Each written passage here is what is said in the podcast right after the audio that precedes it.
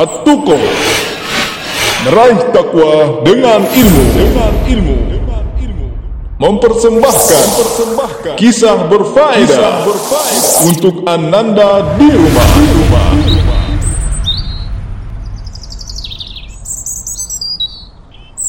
Assalamualaikum warahmatullahi wabarakatuh. Alhamdulillah, segala puji hanya bagi Allah. Salawat serta salam semoga selalu tercurah kepada Nabi Muhammad sallallahu alaihi wasallam, keluarga, sahabatnya, dan para pengikutnya yang senantiasa istiqamah hingga hari akhir nanti. Adik-adik, bagaimana kabar kalian hari ini? Semoga kalian semua selalu dirahmati Allah subhanahu wa ta'ala. Adik-adik, pada kesempatan kali ini, kakak akan menceritakan sebuah kisah dari buku yang diterbitkan oleh At-Tuqa yang berjudul Kisah Najashi, seorang raja negeri Habasyah yang masuk Islam di masa Rasulullah sallallahu alaihi wasallam. Ada yang tahu apa artinya Najashi? Najashi adalah gelar raja negeri Habasyah. Sebagaimana raja Romawi bergelar kaisar, raja Persia bergelar Kisra, atau raja Mesir bergelar Fir'aun. Lalu, di mana negeri Habasyah itu? Ya, Habasyah adalah nama suatu negeri yang sekarang dikenal dengan nama Ethiopia dan sekitarnya, yang terletak di benua Afrika. Negeri Habasyah ini dipisahkan dari Jazirah Arab oleh lautan yang sangat luas yang disebut Laut Merah. Adik-adik yang semoga dicintai Allah, di negeri Habasyah itulah raja yang bernama Ashamah tinggal. Namun, Ashamah melalui cobaan yang berat dalam hidupnya sebelum dirinya diangkat menjadi seorang raja oleh kaumnya. Masya Allah. Dahulu, yang menjadi raja Habasyah adalah ayah dari Ashamah. Ayah Ashamah mempunyai saudara laki-laki. Saudaranya ini mempunyai anak sebanyak 12 laki-laki. Sedangkan ayah Ashamah hanya memiliki satu anak, yaitu Ashamah. Orang-orang Habasyah saling berbicara di antara mereka. Mereka berkata, "Kalau kita membunuh ayah Ashamah dan kita mengangkat saudara laki-lakinya menjadi raja, karena dia mempunyai 12 anak laki-laki, sehingga mereka bisa saling mewariskan kerajaan. Dengannya, orang-orang Habasyah akan tetap jaya dalam masa yang panjang karena tidak ada perselisihan di antara mereka." Kemudian, mereka memerangi ayah Ashamah. Mereka pun membunuhnya. Mereka mengangkat saudaranya sebagai raja. Sepeninggal ayahnya, Ashamah tetap ikut membantu pamannya yang saat itu menjadi raja. Ashamah adalah orang yang cerdik dan orang yang teguh hatinya. Meskipun perlakuan kaumnya kepada ayah Ashamah seperti itu, dia ikut membantu pamannya mengatur kerajaan. Sampai-sampai kalau ada sesuatu, maka pendapat Ashamah yang selalu diikuti. Tetapi adik-adik, orang-orang Habasyah pun khawatir melihat Ashamah begitu dimuliakan. Mereka pun berkata, "Anak muda ini telah mengalahkan pendapat pamannya. Kita tidak merasa aman. Pamannya akan memilih Ashamah untuk menjadi raja atas kita. Padahal Ashamah tahu bahwa kita telah membunuh ayahnya.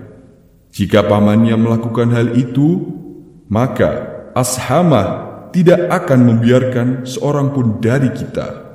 Ia akan membunuh kita, maka sampaikan kepada pamannya agar pamannya membunuh Ashamah atau membuang Ashamah keluar dari negeri kita."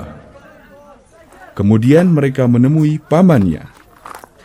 Mereka berkata, "Kami telah melihat kedudukan anak muda ini di sisimu. Engkau tahu bahwa kami telah membunuh ayahnya dan mengangkatmu sebagai raja. Sungguh, Kami tidak merasa aman. Jika ia menjadi penguasa, ia akan membunuh kami. Maka pilihlah olehmu, engkau membunuhnya atau engkau membuang Ashamah keluar dari negeri kita." Paman Ashamah menjawab, "Celaka kalian, kalian telah membunuh ayahnya. Kemudian kalian minta, aku membunuh Ashamah sekarang? Aku hanya akan mengeluarkan Ashamah dari negeri kalian." Lalu, mereka membawa Ashamah ke pasar. Mereka pun menjual Ashamah sebagai budak kepada seorang pedagang. Pedagang itu membeli Ashamah dengan harga 600 atau 700 dirham. Pedagang itu membawa pergi Ashamah dengan perahunya. Masya Allah, hanya kepada Allah kita meminta pertolongan. Adik-adik yang solih dan solihah, mari kita melihat kembali keadaan kerajaan Habasyah setelah Ashamah keluar dari negeri Habasyah. Pada suatu ketika, saat hari telah petang dan awan musim gugur bergerak, Paman Ashamah keluar dan berhujan-hujan. Tiba-tiba,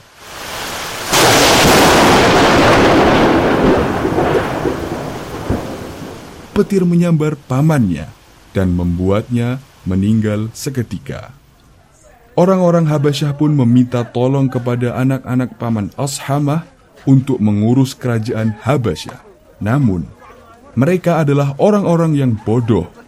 Tidak ada di antara mereka orang yang layak menjadi pemimpin.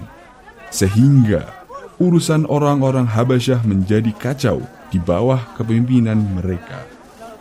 Orang-orang Habasyah pun saling berselisih. Sebagian mereka mengatakan, "Kalian mengetahui, demi Allah, bahwa orang yang pantas menjadi raja kalian adalah orang yang telah kalian jual kemarin. Jika kalian ingin kebaikan terhadap urusan negeri Habasyah ini, maka susullah ia sebelum pergi jauh." Kemudian, mereka pun keluar mencari Ashamah. Akhirnya, mereka pun berjumpa dengan Ashamah dan membawanya kembali ke Habasyah. Lalu, mereka memberikan mahkota kerajaan kepada Ashamah. Mereka mendudukkan Ashamah di singgasana, dan mereka menunjuknya menjadi Najashi, sang raja Habasyah. Subhanallah, sungguh inilah tanda-tanda kekuasaan Allah. Adik-adik yang dirahmati Allah, dan benar apa yang dikatakan orang-orang Habasyah, Ashamah memang pantas menjadi raja. Setelah ia menjadi raja, ia menunjukkan sikap adilnya dalam menyelesaikan suatu masalah. Sang Najashi Ashamah adalah orang yang kokoh dan tidak goyah dalam menghukumi. Bukti pertama akan keadilannya adalah sikap Najashi terhadap pedagang yang pernah membelinya sebagai budak. Sebelumnya, ketika orang-orang Habasyah merebut Ashamah dari si pedagang yang telah membelinya, ternyata mereka tidak mengembalikan uangnya kepada pedagang itu. Pedagang itu pun lantas berkata kepada orang-orang Habasyah yang telah merebutnya, "Kembalikan uangku, sebagaimana kalian mengambil budakku." Namun, mereka malah menjawab, "Kami tidak akan memberikannya." Pedagang itu pun berkata, "Sungguh demi Allah, aku akan melaporkan kepada Najashi." Kemudian pedagang itu menemui sang Najashi dan melaporkan kejadian itu kepadanya. Pedagang itu berkata, "Wahai Tuan Raja, sesungguhnya aku telah membeli seorang budak. Kemudian mereka datang kembali dan mengambil budakku, tetapi mereka tidak mau mengembalikan uangku." Sang Najashi berkata kepada orang-orang Habasyah, "Kalian mau mengembalikan uang pedagang itu atau kalian menyerahkan budak itu kepadanya sehingga ia bisa pergi dengan membawa budaknya kemana yang ia kehendaki?" Mereka pun menjawab, "Kami akan mengembalikan uangnya." Kemudian mereka mengembalikan uang pedagang itu. Adik-adik, tahukah kalian mengapa orang-orang Habasyah mau mengembalikan uang pedagang itu? Ya, jawabannya karena budak yang dimaksud tersebut adalah Ashamah, sang Najashi. Masya Allah, begitu hikmah dan adil Ashamah, sang Najashi ini, dan dia begitu dicintai oleh rakyatnya. Lalu, bagaimana kisah perjalanan hidup Ashamah dan keadaan negeri Habasyah di bawah kepemimpinannya? Ikuti terus kisah Najashi selanjutnya di channel Telegram Toko At-Tuqa. Sampai sini dulu ya kisah Najashi bagian pertama ini. Semoga Allah senantiasa memberikan kalian kemudahan dalam belajar di rumah. Barakallahu fikum. Wassalamualaikum warahmatullahi wabarakatuh. At-Tuqa, meraih takwa dengan ilmu.